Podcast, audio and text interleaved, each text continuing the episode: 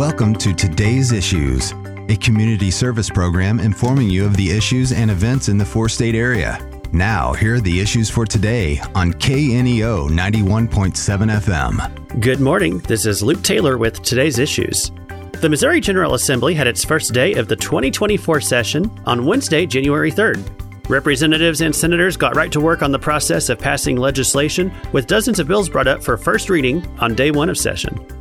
For KNEO's coverage area, our local representatives include Dirk Deaton with the 159th District, Ben Baker with the 160th District, Lane Roberts with the 161st, and Bob Bromley with the 162nd. And our local state senator is Jill Carter with the 32nd District.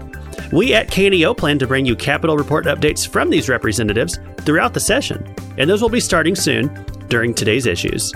We're also going to make these Capitol Report updates available on a new podcast called KNEO Capitol Report. You can subscribe to keep up with what the local legislators are doing in these short daily updates, and we plan to include some longer interviews there from time to time. And we will also continue to hear from Eric Burlison, our representative in Washington, D.C., and share his regular updates here on the air and also on the podcast.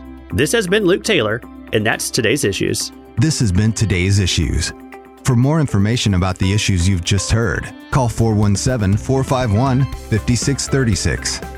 Today's Issues is presented as a public service of KNEO 91.7 FM, a Sky High radio network.